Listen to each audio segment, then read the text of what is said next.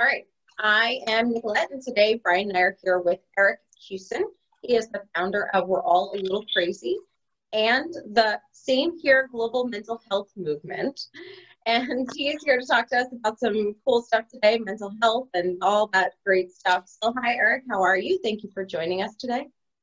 Good. Thank you for having me. Appreciate it. Did I get that right? You got everything I got right. It right. pretty impressive. Nice. so eric um, can you know for those who don't know you and don't know about we're all a little crazy can you tell us a little bit about yourself and your move from the sports world to mental health Sure. If I go on too long, then cut me off because uh, it's good luck. there's a, there's a circuitous route that got me there, which I think happens with many people when they when they change course. But uh, yeah, I worked in professional sports for 15 years right out of college. So started at the NBA league office. Then I went to two NBA teams, the Bulls and the Suns, and then two NHL teams, the Devils and the Panthers.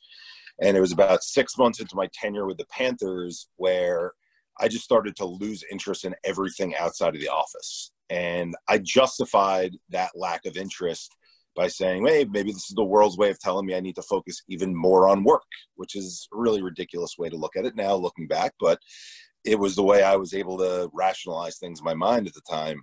And you know, I I I started to really lose more than just interest. I started to mo- lose cognitive abilities as well. You know, the, things as simple as forming sentences, looking at people in the face, and having conversations, remembering people's names, all started to fail me. And it got so bad to the point where, you know, someone who was scratching and clawing his whole career to try and continue to do more and gain more uh, opportunities, I had to go to my owners both have military background, West Point grads, and uh, say to them something is wrong here. It, it, I don't know. I'm not being a good human being for myself.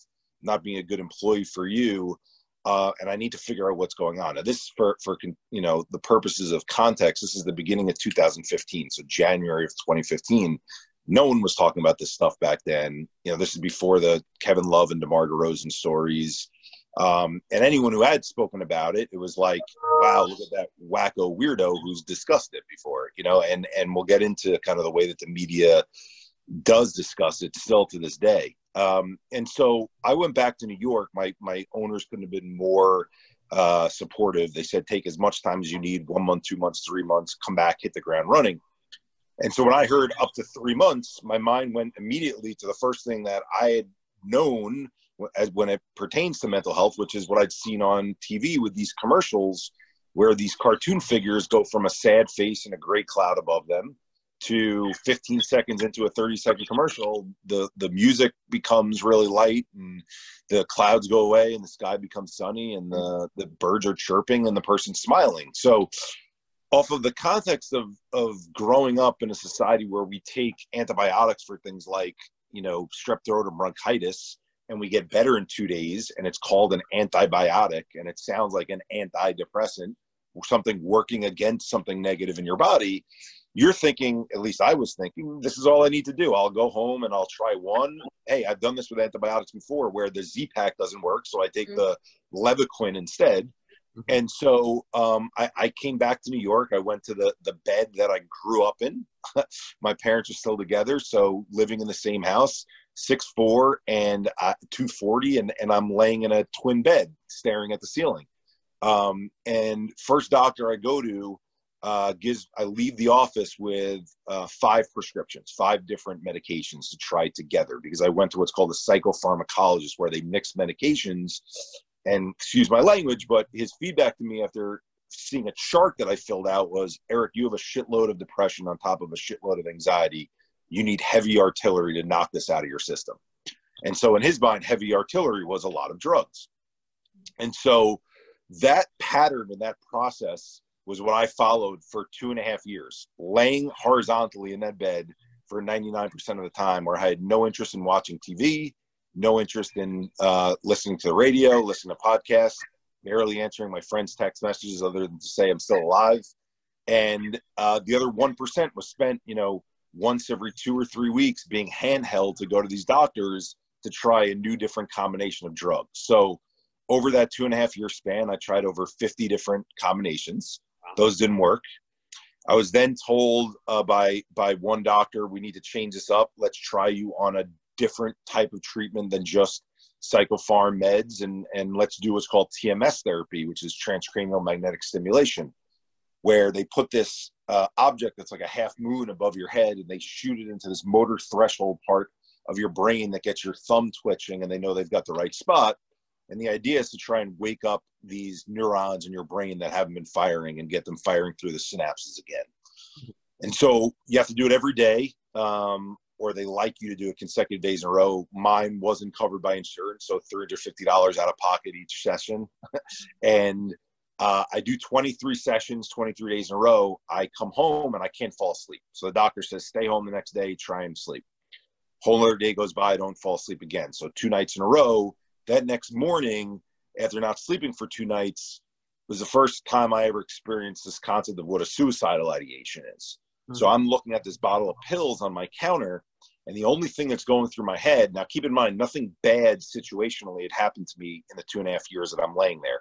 No one close to me had passed away during that time. No pet of mine had gotten sick. So the question is, where did these thoughts come from? Which we'll we'll get back to in a second. But I'm looking at these bottle of pills on my counter, and the only thought that's going through my head is swallow that bottle, swallow that bottle, swallow that bottle. And it's playing like a record on repeat. And I'm literally sitting on my hands, stopping myself from going over and reaching towards that bottle because I don't feel like I can control myself. But at the same time, I've got this part of my brain that's telling me, why, why are you even thinking this? Like, you don't want that to be the, the end result so I'm fortunate enough being in, in my parents' house. I, I called out to them. I said, "You got to take me somewhere. We got to. I'll, I'll, voluntarily check into a hospital, but I something's not working right now." So we checked into uh, Cornell Med, which is supposed to be like you know one of the top treatment facilities in the Northeast, mm-hmm. and uh, I get transferred to their Westchester psych ward facility. Uh, very beautiful septic-looking hallways with uh, metal beds and and your shoelaces get taken from you because they're afraid you're going to do something to you. And i go and i meet with the psychiatrist and she looks at my chart in the first day and she says something to me which is part of my motivation for running an organization like this something that i never want any patient to ever hear ever again whether it's mental health or physical health. She she looked at my chart and she said eric wow you've tried everything um, so we need to do shock therapy with you because this is your last resort. And and people when they hear that story they think that i'm referring to shock therapy as the thing i don't want anyone ever have to hear. It's hearing last resort is something that i don't want anyone to ever hear. Because if you're a patient willing to fight for your health fight for your life in this particular case you should never be told that this is a dead end and this is the last chance there should always be other treatments out there whether you're eating some dirt out of the ground because you think it's full of minerals or what have you um, but that was what I was told. And so that's what I did. I did 12 sessions for five weeks of, of shock therapy, and I didn't get any better. And it was an awful treatment. I'm skipping the details of it. Um, but I left the hospital going back in that same twin bed that I was in for the two and a half years prior, thinking my life was essentially over, unless Merck or, Far- or you know Pfizer came out with some miracle drug that popped me out of this thing that they were referring to as treatment resistant depression. That was the only thing that all these doctors had used with me so serendipity as it would be my, my parents were both uh, retired educators so my father was a principal and my mother was a, a, language teacher and so they went to these continuing education courses and one of them that was being taught was this course on what's called integrative breathing practices and it's funny because my parents like don't go to doctors regular doctors in and of itself let alone like you know alternative holistic type stuff so they sit through this course, and the only thing they pick up from this woman is that she treats people who are dealing with either chronic pain or mental health complications. So they run up to the woman afterwards. They said, "My, you know, my son's been dealing with what we're told is treatment-resistant depression. Can you help him? Nothing else has helped him so far." And so she says, "Sure, I'd, I'd love to meet your son. You know, I don't know that I can definitely help him, but I treat differently than most. Have him come in, and, and, and we'll have a conversation." So two days later, I'm I'm taken to her house. I, I sit on the couch on my own, and we're having a conversation. And she's the first practitioner in two and a half years who, instead of her first question being, "Eric, what are your symptoms?" Here's how we can help you eliminate those symptoms. Her first question was, "Eric, can you tell me about your life?" And when you're asked that question in a very broad way, you don't know where to begin. And probably as indicative of how little I knew about mental health, I didn't know where to start with that question because I didn't know what experiences might have impacted me. So I said, Oh, I'm in the middle of three boys, sports crazed family. We all live and breathe playing sports, watching sports. Mm-hmm. And so she said, okay, well, let's start with your older brother then. Tell me about your older brother. And so that's when things, you know, started to kind of turn in terms of her eyes opening. Um, so my brother's four years older than I am. And when I was nine years old and he was 13, this was how our life played out for the next 20 years. He broke his femur bone in a sporting accident and was in a body cast for a year and homeschooled. Heals from that. A month later is diagnosed with ALL, a children's form of leukemia. So goes through all the, the radiation for five years, goes into remission, which obviously we're all very thankful for. And a month later is driving with his friends in the back of a Jeep Wrangler. They just gotten their permits. Everyone's all excited that they're driving. So his friend's driving erratically. He falls out of the back of the Jeep because the car loses control, lands on the parkway, cracks his head open, loses partial vision in his eyes, and in the ICU for a month. Heals from that, goes on to college.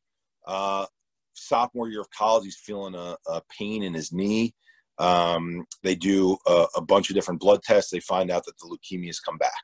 So now, many years later, after having the cancer the first time, they really need to give him a much stronger chemo regimen to really knock it out of his system. And the chemo drugs are significantly stronger at this point than they were back in the 80s when he first had it. Mm-hmm. So they give him the stronger drugs. His body starts to break down from the drugs being so strong. He's got 105 fever. We bring him to the hospital, and we find out that his body's going into what's called septic shock, where your organs are attacking themselves. And so that that makes his body fall into a coma, and he's in a coma for three months, and we don't know if he's going to wake or if he's going to have any brain activity. The neurologist can't tell us anything by looking at the charts. So we're coming in every day. I'm I'm driving back from college at this point now myself, and um, my, uh, my my parents are there every day, basically living at the hospital. And you know, again, we have these fears of is he going to be laying there for the rest of his life like this? Is he going to wake and only have partial ability to speak to us?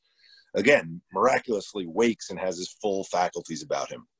But from the rigor of the septic shock, his kidneys failed, and so he had to go on dialysis, which then led us all to getting tested because he needed a kidney transplant. My father's the closest match, and my father ends up donating a kidney to him. Finally, I'm thinking I'm in the clear. A couple months go by.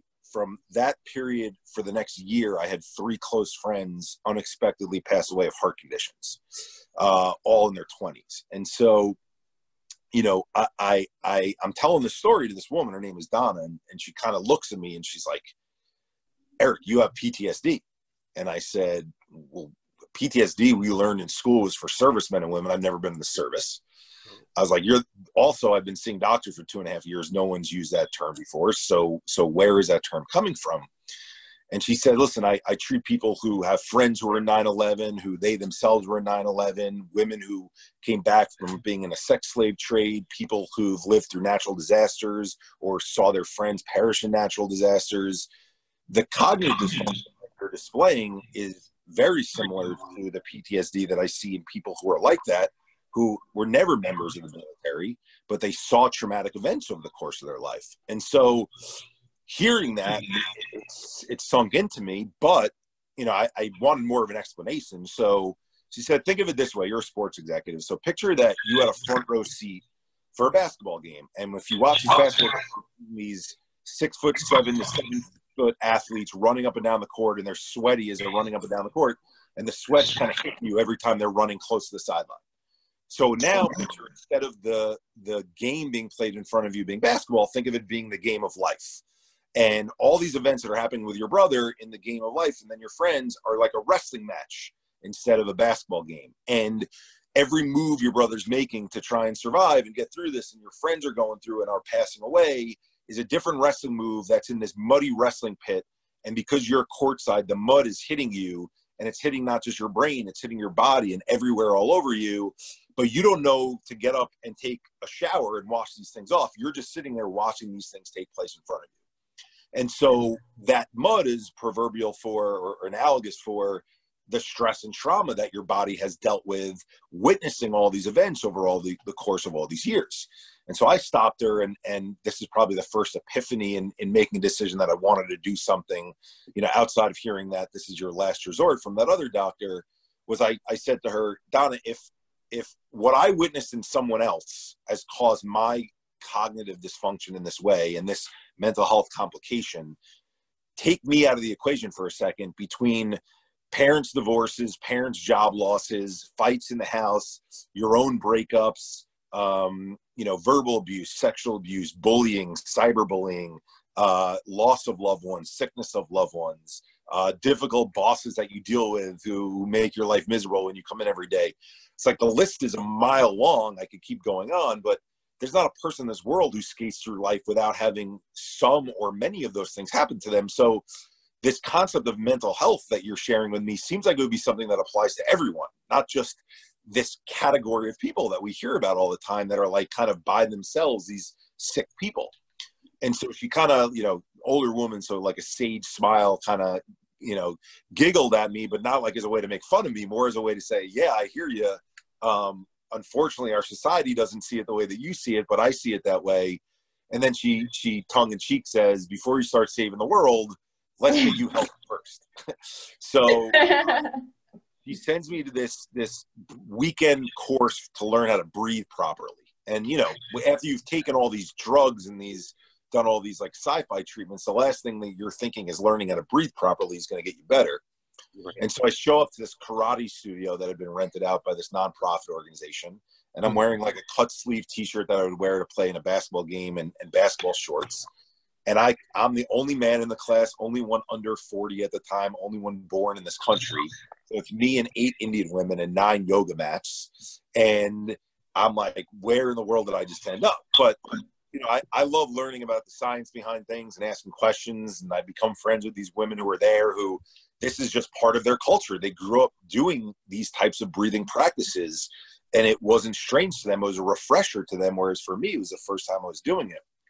And what I came to find out was this isn't the way that they explain it, but this is the way I now explain it to people is if we were all sitting in the same room and it was a first floor of a building and a car lost control and burst through the wall or the window in the room we were sitting in, we would all be freaked out and we'd be like, and we stop breathing for a second and we'd be like, what in the world just happened?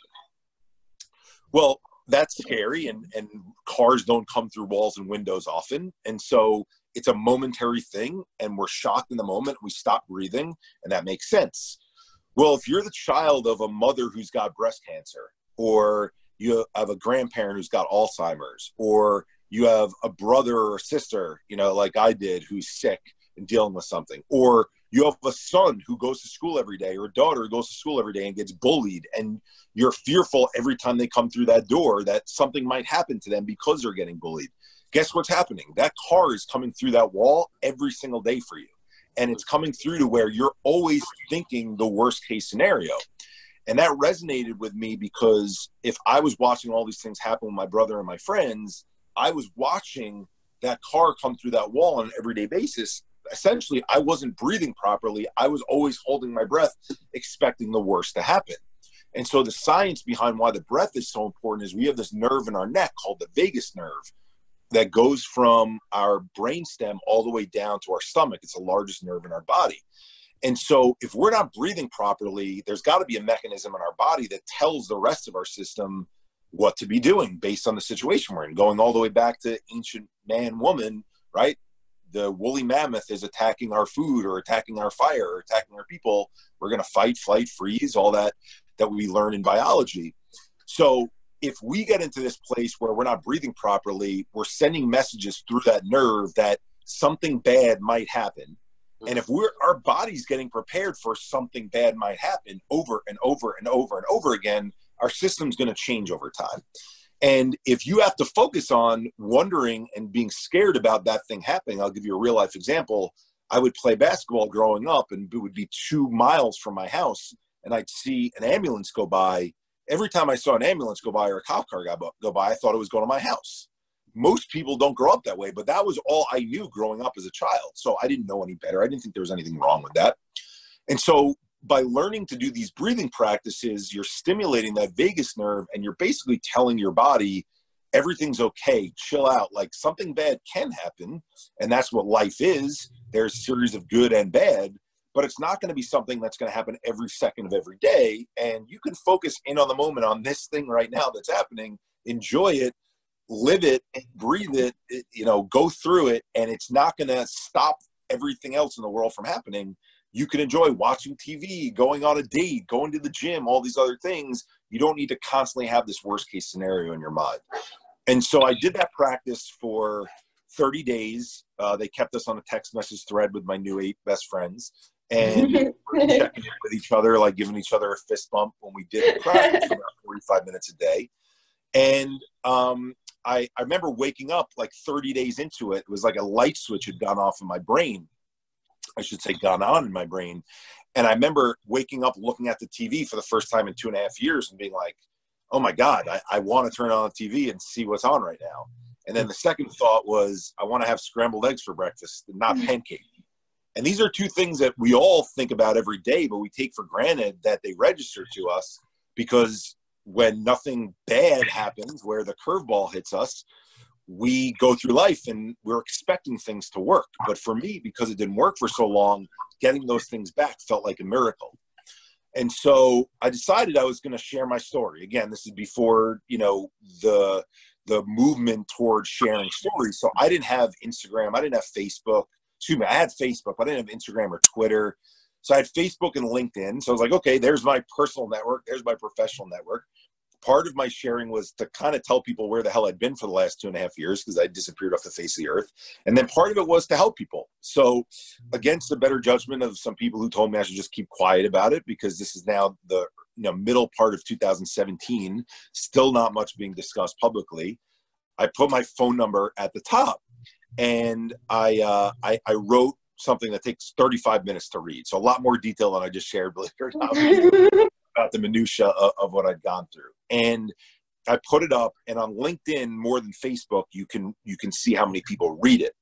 And so my friend calls me the first day it's up. He's like, "Dude, it's like your story's going viral." And I thought viral meant putting viruses in people's computer. like what what viral meant. So I was like, "Do I have to take it down? What does that mean?" He's like, "No, you like I didn't understand you talk about the cloud. Like I didn't know what the hell the cloud meant."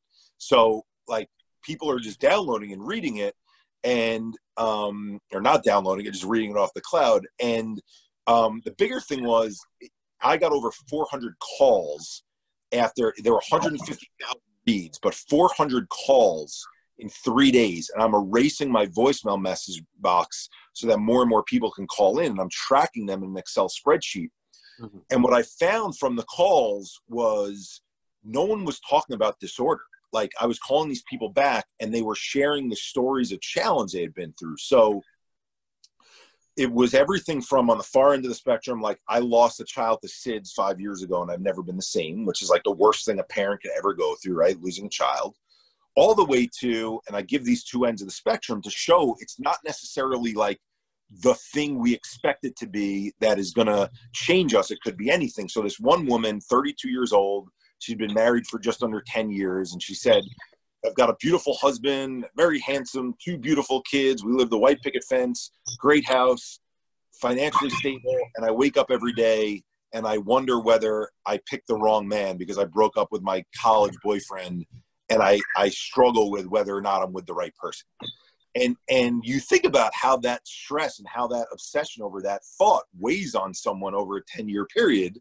Obviously, you wouldn't equate that with someone who loses a child, but our body only knows what stress and what trauma are, right? They it, it interprets the way in which again we expect these things to be happening to us. And so when you're wondering and, and obsessing over this awful thing that I might have made a bad decision about, it's it's impacting you.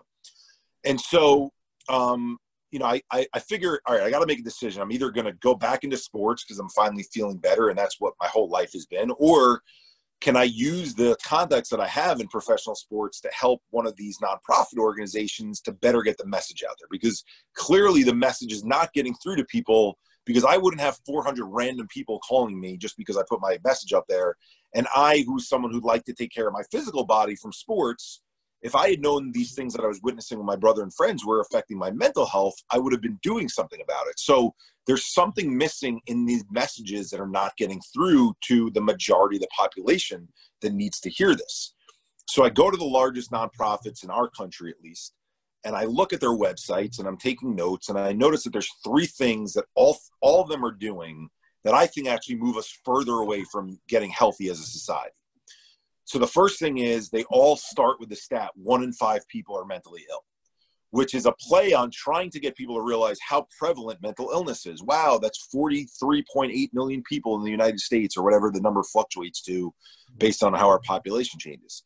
Well, what's a hell of a lot bigger than 43.8 million are 80% of our population, which we're not talking to because when we say one in five of mental illness, what are we saying to the other four and five? We're saying that you're normal, healthy, fine, and okay. And they're not taking into consideration all the things that I just described. Maybe not everyone is going to go through what I went through with my brother friends, but everyone's going to go through something. And if there's something becomes something that they obsess about or multiple things over time, they're going to go through something similar to what I went through. So that was problem number one. Problem number two, this one's a little more controversial, but I but I stand behind it, is they all had the same campaign. So when you were joking about that, we're we're all a little crazy and the global mental the same here global mental health movement.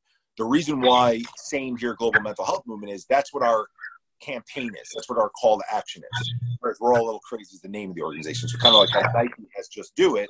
These organizations had their name, and then their campaign was all copies of each other. Action word followed by stigma. So stop the stigma, stomp the stigma, erase the stigma. So with the three of us on the call right now, if I said to the two of you, you guys need to stop the stigma. You need to stop the stigma. You need to erase the stigma.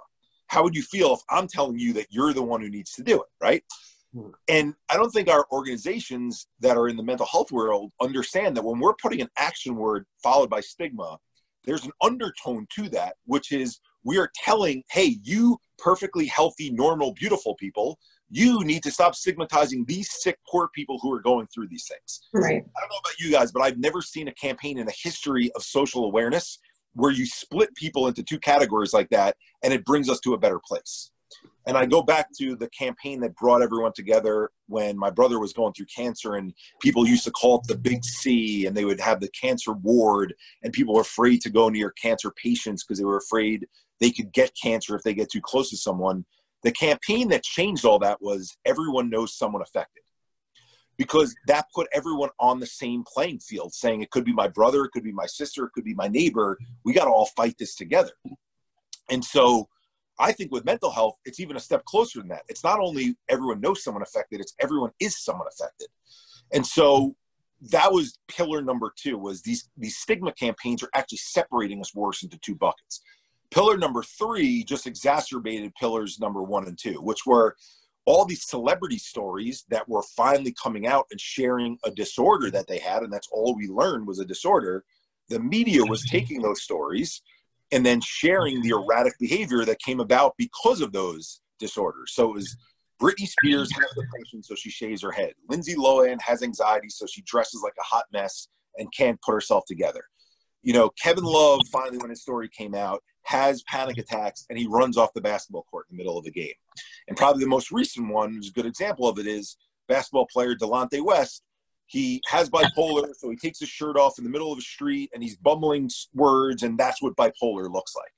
Well, if you're the average person in that 80% that has been told that mental health is essentially mental illness, because we hear only about the one in five, and the examples of what mental health is are these people with disorders that are these celebrities who are doing and engaging in these erratic behaviors. You're looking at that and you're saying, yeah, I might wake up with my brain being a little foggy or falling asleep at the desk, but that's probably just being tired. That's mm. probably just needing to get extra sleep. That's not mental health because that's mental health right there.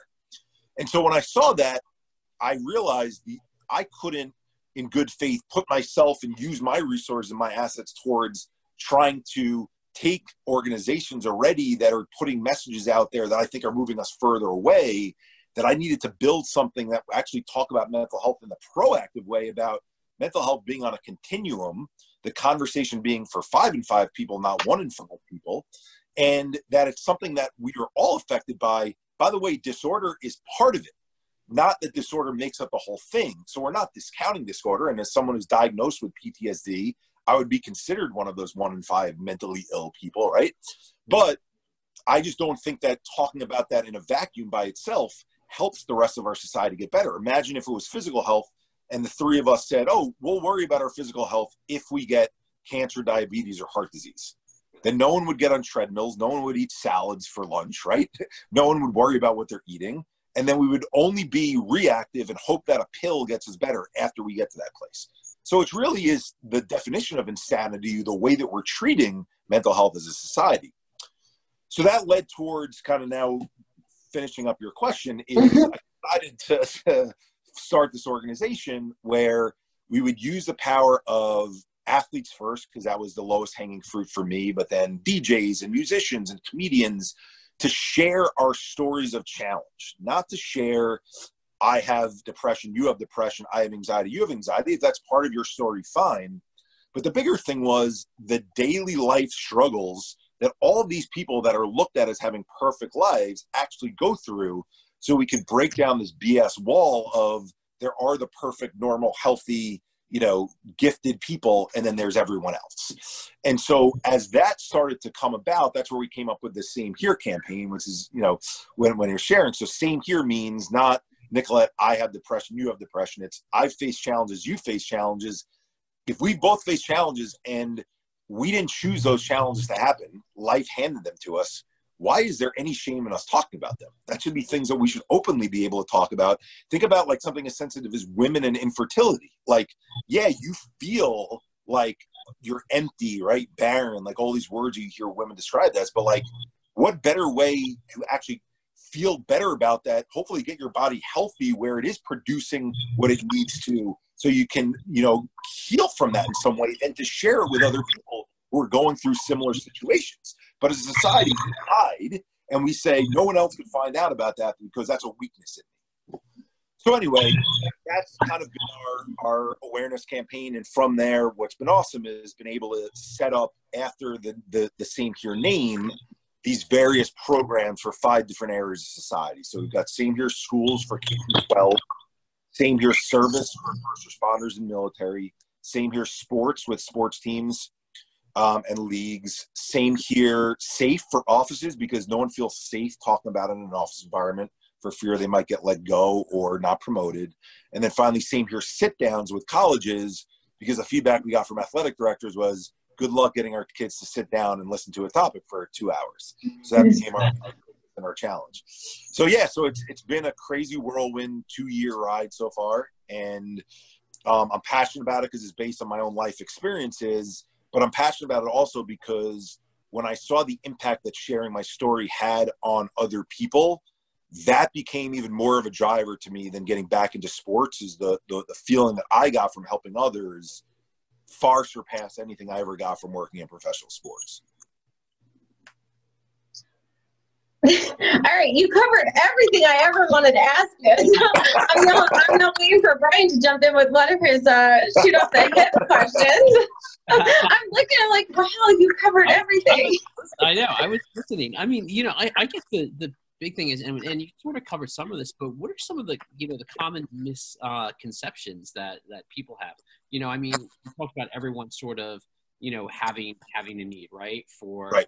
The, you know because we all we all go through stress. We all go through you know i i get joke around. I went through a lot of natural disasters. I have a little ptsd with natural disasters. You know i'm a, I'm a prepper you know? Like i'll start yeah. if i feel something's going to come right? But how you know what is that um you know what are some of the common misconceptions you see where people think it's you know it's okay that you've you've experienced in this uh you know situation? yeah it is a little repeat right but but it's important to to make sure that we we kind of dive a little bit deeper into into each one and so i think there's this misconception first and foremost that what we learned before mental health has now started to become a standard required uh, piece of the curriculum Sadly, not in all states, only in some states. But what did we all learn growing up? We learned that depression means sadness. No, it doesn't. depression means literally not feeling anything. And I know it manifests differently in different people, but depression is a flatness. It's an inability to get up. It's an inability to get riled up. It's an inability to feel emotion. It's an inability to care about what's on TV. It's an inability to remember what your daily routine is to get showered and dressed up. Think about how different that is than feeling sadness, right? And then we say anxiety is nervousness, right? Well, then people think that, okay, in order to have anxiety, I have to be afraid to go up in front of a room and talk. Well, i I define anxiety very differently when I share with people. I talk about anxiety as our thoughts almost on a hamster wheel. So here's an example. Like I always use it based on who I'm talking to. So let's say you guys in the back of your mind as you're talking, you're like, we've got this podcast. It's not going well right now. If it doesn't go well, then people won't listen to it. If people don't listen to this episode, our listenership's going to go down. If our listenership goes down, then there's no reason for us to continue doing the podcast because then we're not going to continue to get viewers. We might not be able to get sponsors. We should just stop doing a podcast altogether, right? and you're laughing, but that's the way that we think. That's the way that our brains go towards things. so again, how different is that than just feeling nervous? Right? Well, you're you're right. You're right. And and and uh, you know what? As you were as you were talking about that, I thought of a situation and it's it's easy to kind of define and i was thinking about when we talked to dr tara lynn sell she's a psychotherapist and, and, a brain health expert we were talking to her about a week ago and i was just sending her video and i was thinking about something she said about how um you know it, it's easy to you know, just because you're anxious doesn't mean you have anxiety but just yep. because you're sad or you're feeling depressed doesn't mean that you suffer from depression and you know throw these clinical terms at things that you know aren't really the clinical aren't really clinical so that kind of isolates a lot of people then because i mean i think about it i mean how many there's tons of therapists, right? And I fill up a thing and I go in and, and you know, I tell them I, I have anxiety, I'm telling you. And that's not psychiatrist to prescribe, but I have depression, I have this, I have that. I told my I said, I'm, I'm bipolar. I'm telling you I'm bipolar. She's like, no, you're not, you know, but that doesn't mean that I don't have things that are bothering me and affect me and, and other issues. So just because you don't fit a bucket doesn't mean that there aren't things that need to be spoken about. And I feel like a lot of people get dismissed then. So uh, here's here's a, an analogy from a physical health standpoint that that fits in line with what you're talking about. We learn when we go to elementary school to to participate in this thing called jump rope for heart, and we learn that our heart health is important. Right? As little kids, we see a heart with a smiley face jumping rope on it. You could go to a doctor, you could go to a cardiologist, a specialist who looks inside your arteries and says, wow, your arteries are pretty clean. That doesn't mean they're fully clean. that doesn't mean that you're not predisposed over time to potentially develop more plaque. That doesn't mean in 10 years from now that cheeseburger that you eat every Wednesday because you treat yourself isn't going to build up inside you. You've got little pieces of that building up. So for someone to say, I'm perfectly physically fit, that's not possible, right? That we all have things that are going on with us whether it's based on our lifestyle, based on genetically how we're predisposed. And so, to your point, the, the DSM 5, there's not a blood test that you take that says you have depression or you don't have depression, the same mm-hmm. way there was for my brother that said you have a certain amount of white blood cells, therefore you have cancer versus you don't have cancer, right? Mm-hmm. And so the DSM 5 is subjective. And so mm-hmm. they try to put these, you know, things out there in the DSM 5, like you need to have felt five or more of mm-hmm. these 20 symptoms for two weeks or more in order to have this. Mm-hmm. I was a psychology major for a semester until I read all that bullshit, and I was like, I can't do this. Yeah, look, it's, sorry.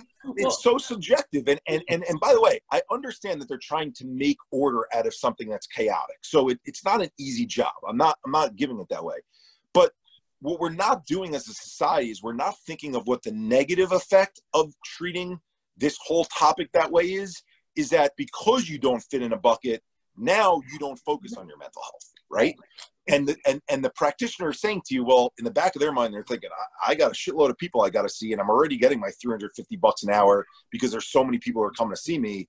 Uh, this isn't as much of a crisis case. She could mm-hmm. deal with stuff on her own, right? Mm-hmm. How awful is that? and then then they're sending you home and they're not telling you, oh, by the way, Nicolette, you could do yoga, breathing practices, and meditation, here are the ones I recommend. If you're not going to be meeting with me, at least work this into your routine. That's not mentioned by most of them either because you're not their patient anymore. So it's like, okay, next person in the door. And I know I'm, I'm, I'm, I'm speaking very critically of that industry, and I don't feel like every doctor is that way.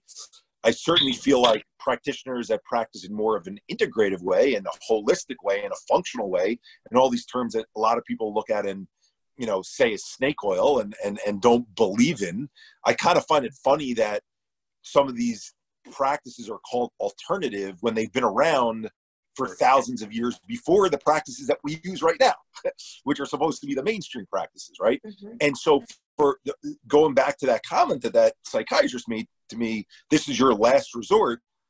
I can't believe that a doctor who's got that level of training would say something like that when I had never been introduced to yoga, breathing, mindfulness, tapping, havening, all these things that are out there for me.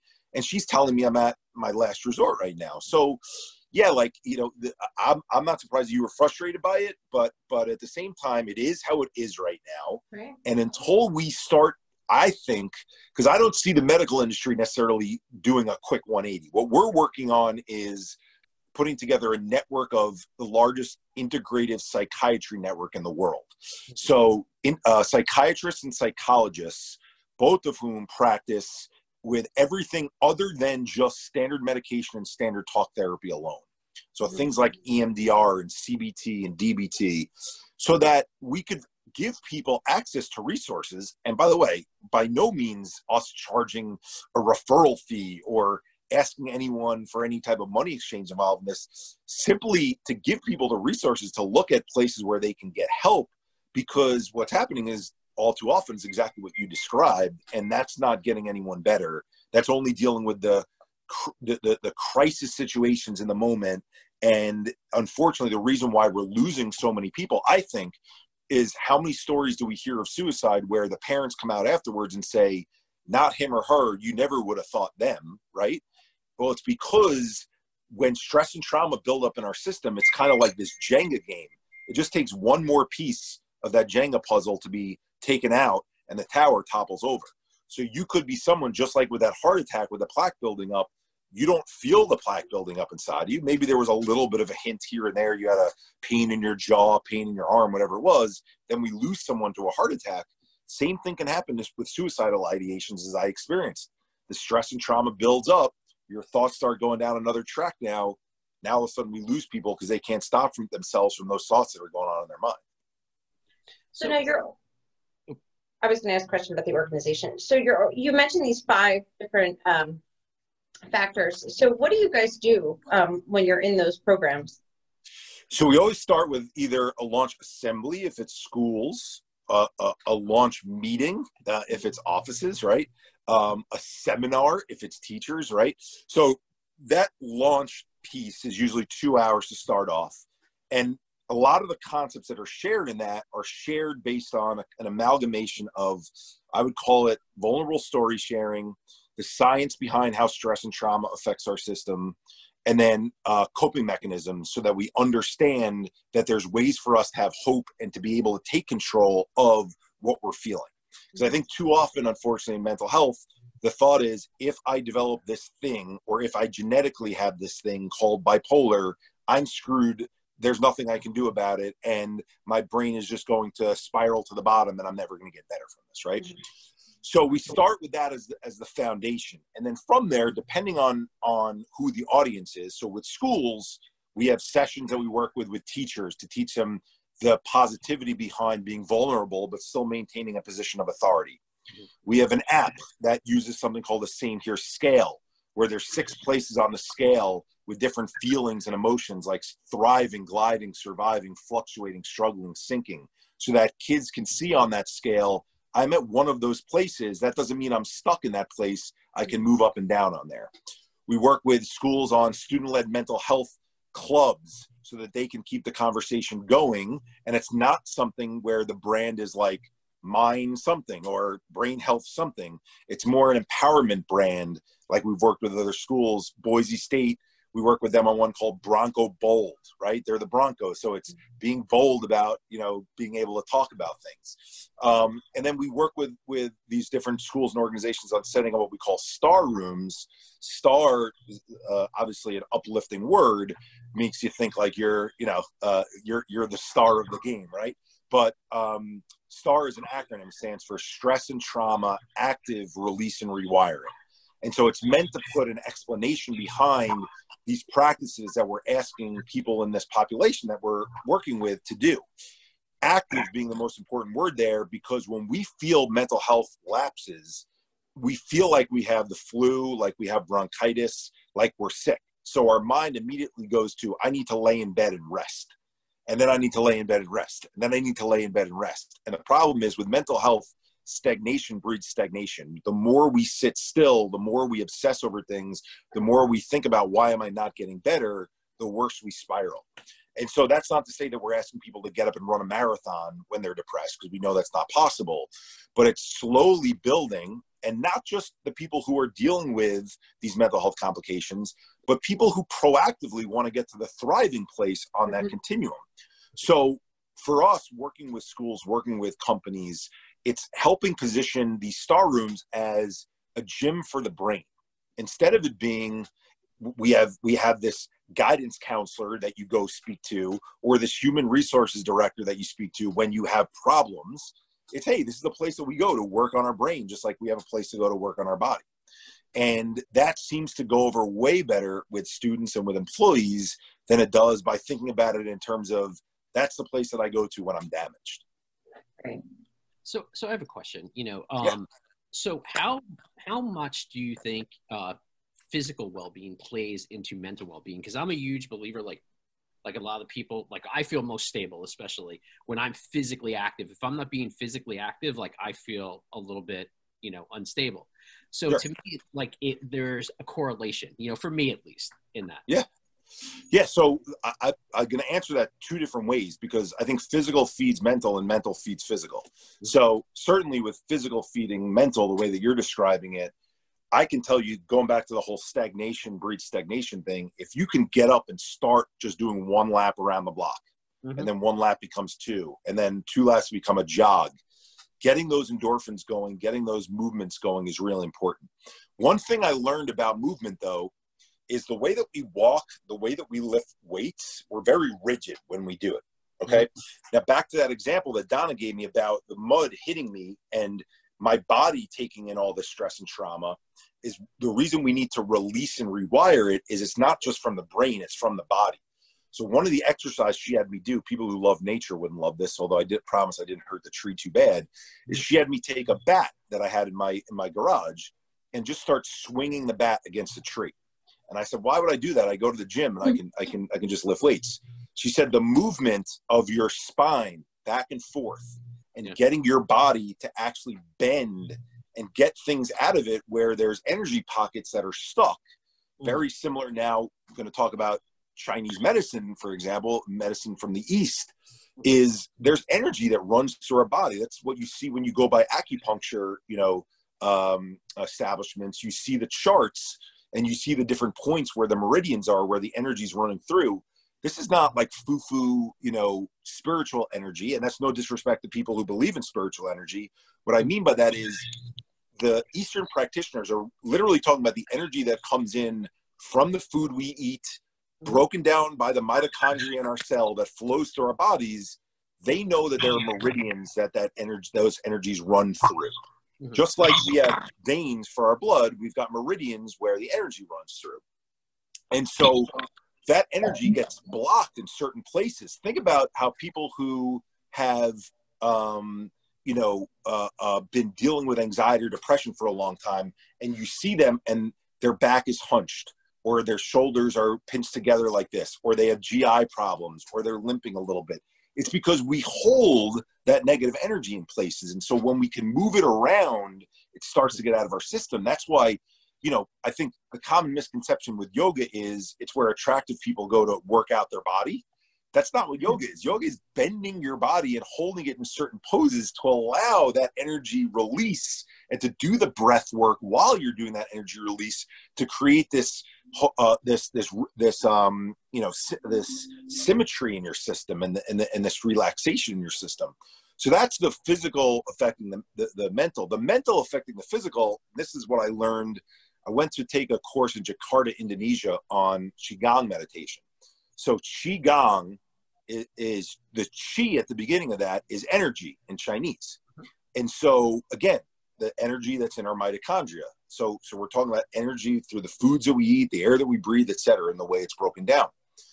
What they found is, and I believe this is a big reason why there's more and more mental health complications now after the 2000s have come about than there ever was before. It appears when we start to see the, the, the rising suicide rates and the amount of people who are having to leave school and leave work.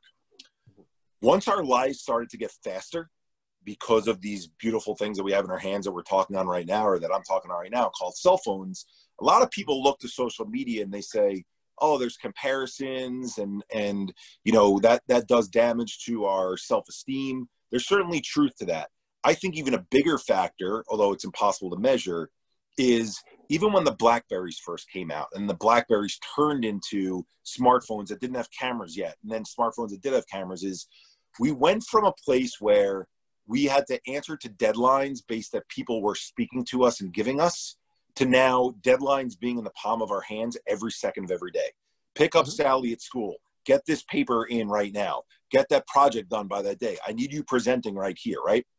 So, what I learned in this Qigong course is if we sat down and we solved a puzzle for 24 hours straight, the three of us, and we didn't move our body one inch, and we were just focusing on solving that word logic puzzle, whatever it is, on average, we would burn 2,500 calories each in 24 hours just by using this thing in our in our head called our brain. That's only two percent of our body weight.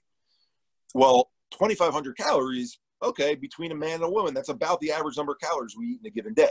That's not an excuse for people to just solve a puzzle all day and think they're going to get skinny. Unfortunately, that'd be nice. You just, yeah, you saw the light bulb go off my head. like, oh, shit, I get well, this all day but but there's obviously things called metabolism involved and actually using your body that, that that comes into play. But what he was saying was that using of our brain is what's called our somatic nervous system. It's all the things we see, hear, touch, feel, talk about.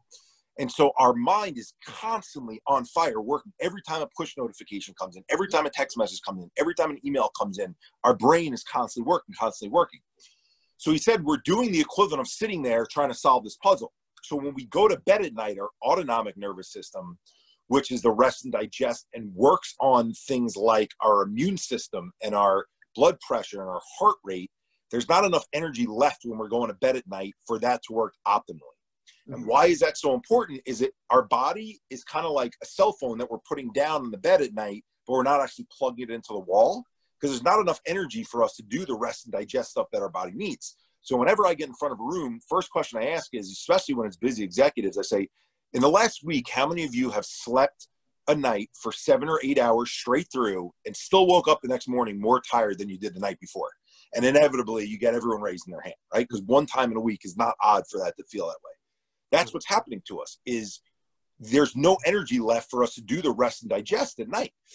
Now, why is that impacting our physical health? Back to the original question, is because if your immune system can't function optimally, well, guess what? Our cells go through cell mitosis so often, and they're constantly splitting and they're constantly, rec- you know, you know, uh, forming new cells. That means that error cells get created. What our immune system does is it takes away those error cells. So if our error cells get taken away, sorry if my screen just went blank there for a second, I'm getting a call coming in, but if our error cells are taken away, um, what's happening is that means that the buildup of things like tumors and bad cells in our body can more easily happen. And so, you know, when you hear things like the stat that I heard the other day with working with the NYPD, that the average age of death after an NYPD officer retires is only nine years after retirement it mm-hmm. really gets you to start thinking about look at how much stress these guys have been through over the course of their lives. Look at the trauma that they've seen play out in front of them. That's this leading to the body not being healthy anymore. And even though they're dying of things like diabetes, heart disease, cancer, I think it's connected all to what they're seeing and the way they're processing it.